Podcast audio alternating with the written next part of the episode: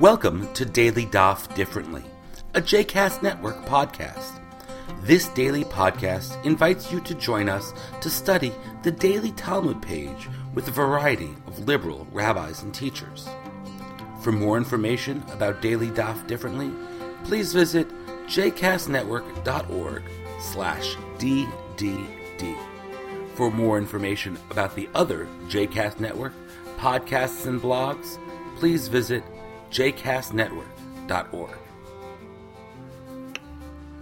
Welcome to the Daily Daf Differently. I'm Rabbi Adina Lewis, and today we're studying Tractate Shabbat, page 121.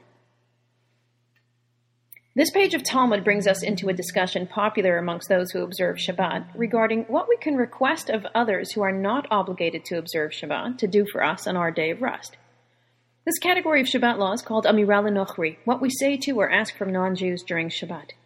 Sometimes this issue is discussed using the term Shabbos goy, which has a derogatory tone, but reflects a real concern of the ancient rabbis regarding how our Shabbat observance may or may not intersect with the actions of those not obligated to observe Shabbat.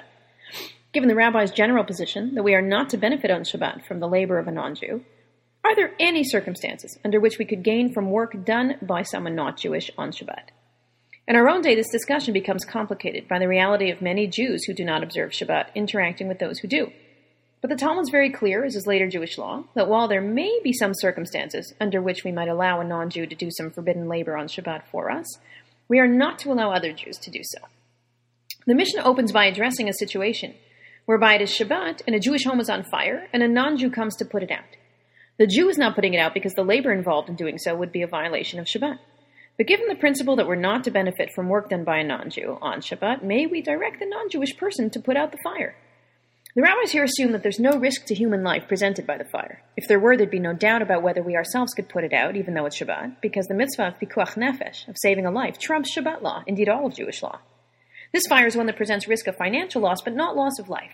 And financial loss does not trump Jewish law. But that doesn't mean the rabbis weren't concerned about loss of property. Let's see how they negotiate these risks on Shabbat. The Mishnah states if a non Jew comes to extinguish a fire at your home on Shabbat, we don't say to them, put it out, or don't put it out because we're not responsible for ensuring their rest on Shabbat. But if a young Jewish child comes to put it out, we prevent him from doing so because his resting on Shabbat is our obligation. The Mishnah identifies a gray area here. We don't order the non Jew to put the fire out, but we also aren't required to say, don't put it out.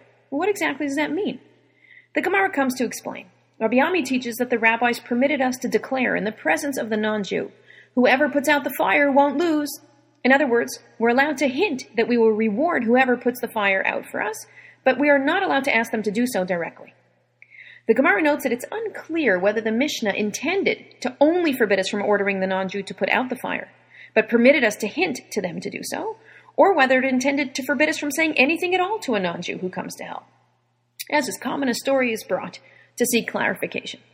There was a fire on Shabbat in the home of one Yosef bin Simlai, and the non Jewish fire brigade came to put it out he apparently worked for the local government, was a well known man, and the civil workers came to help. But he didn't let them put out the fire out of concern for the honor of Shabbat. A miracle happened and rain came which put the fire out naturally. After Shabbat, he sent rewards of money to the men who had come to help, but when the sages heard this, they said it was so unnecessary for him to prevent them from putting out the fire. And to prove their position, they quote from our Mishnah If a non Jew comes to put out a fire on Shabbat, we don't say put it out, but we also don't need to say don't put it out. It's interesting to consider why Yosef told them to stop if he wasn't required to. Apparently, he worried that if other Jewish people saw these non Jewish men putting out his fire, they'd assume he directed them to do so, and then they may think that they too can order non Jews to do work for them on Shabbat, which would diminish the sanctity of the day. His concern is something we call mar'it ayin, literally, in the sight of the eye, or colloquially, for the sake of appearance. There are times when we know that what we are doing is completely permitted, but could possibly be misconstrued and lead others engaging lead others to engage in something prohibited. Yosef might have known that it was permissible for him to allow the non Jewish men to put out his fire, but he told them to stop in order to avoid making the wrong impression on other Jews and lead them to sin and to corrupt Shabbat. A modern day example of this concern would be the practice of those who keep kosher and wear a kippah when eating to remove it when eating dairy or vegetarian food in a non kosher restaurant, lest other people walk by and see someone eating in that establishment wearing a kippah and make the wrong assumption that the restaurant is kosher and then go in and order non kosher food thinking it's okay to eat. Marit Ayin is a fascinating topic. To what extent do we or ought we take responsibility for other people's actions? Do our actions matter more if we're a leader of a community and less if we're a layperson? So many interesting questions, no time to delve more deeply right now. The Talmud then picks up on the last part of the Mishnah about preventing a minor Jewish child from putting out our fire on Shabbat because his observance of Shabbat is our responsibility. The explanation is offered that in our case with the fire, the Jewish child is acting to put it out because he knows it will please his father. Since the child is violating Shabbat because of his parents' misguided will, a parent who is obligated to observe Shabbat, we prevent the child from violating Shabbat himself.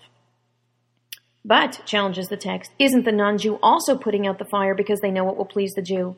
And haven't we established that a Jew may not benefit from the actions of a non Jew which violates Shabbat law, so why do we allow them to continue to put it out? No, says the Talmud, the non Jew is acting on their own will because they're motivated to receive the reward we hinted at when we announced that anyone who puts out the fire will not lose out. Similarly, if a young Jewish child violates Jewish law of their own will, they need not be stopped. This also represents a fascinating theme, that of motivation, and the rabbi's assumption that they could discern the will and intention of the people around them. Is it really possible to discern the motivations of others, let alone of ourselves? We'd be hard pressed to find any purists in the world. Most of us do what we do for a whole host of different reasons, some of which may be in direct conflict with one another. That's what makes human beings so fascinating. In our discussion of Shabbat law based on this page of Talmud, it's also what enables our, the rabbis to identify limited circumstances wherein on Shabbat we may in fact be able to benefit from the work of a non Jew. We then move into a new Mishnah which discusses covering something whose presence is experienced as a disruption to the serenity of Shabbat, a flame from a candle that might ignite the house, excrement, or a dangerous animal. This introduces the halachic concept of mlacha shalot legufa, a labor that's done for something other than its defined purpose, such as placing a vessel over a scorpion not for the usual purpose of trapping it, but to simply keep it away from you. The rabbis debate the permissibility of doing something normally prohibited on Shabbat when it's for a different reason than it's normally done. After a lengthy, detailed discussion of whether and how one may employ a vessel to cover feces on Shabbat, the Talmud proceeds to discuss which animals may be killed on Shabbat.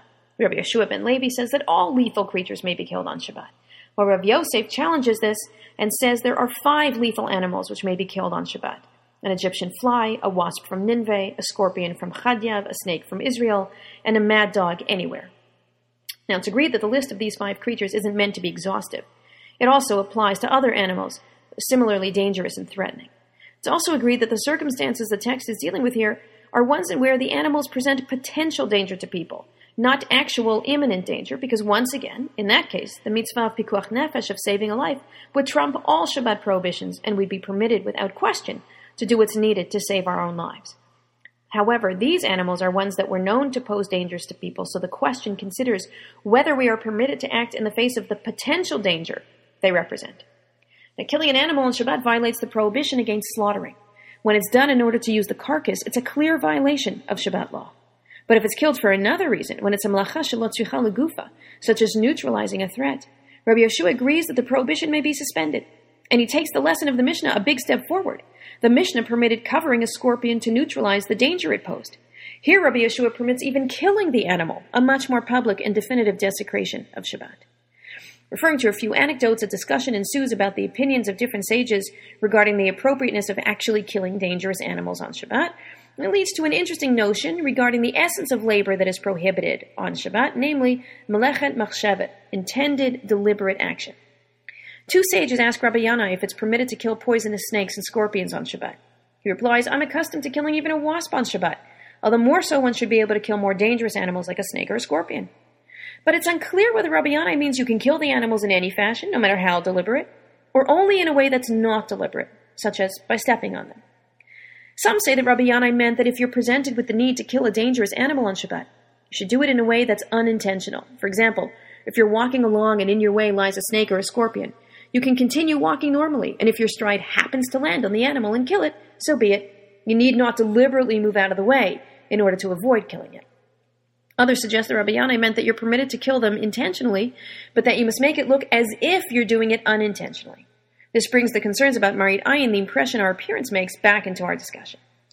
Later, halacha codifies the position that when an animal presents a mortal threat on Shabbat or even threatens to cause us great pain, while it's preferable to trap or neutralize it, if we must kill it, we may but we may we should try to do so in a non-obvious way, what's called dores lefitumo, stepping on it simply so as not to mislead an innocent or ignorant person to think that it's unconditionally fine to kill animals on Shabbat in any which way.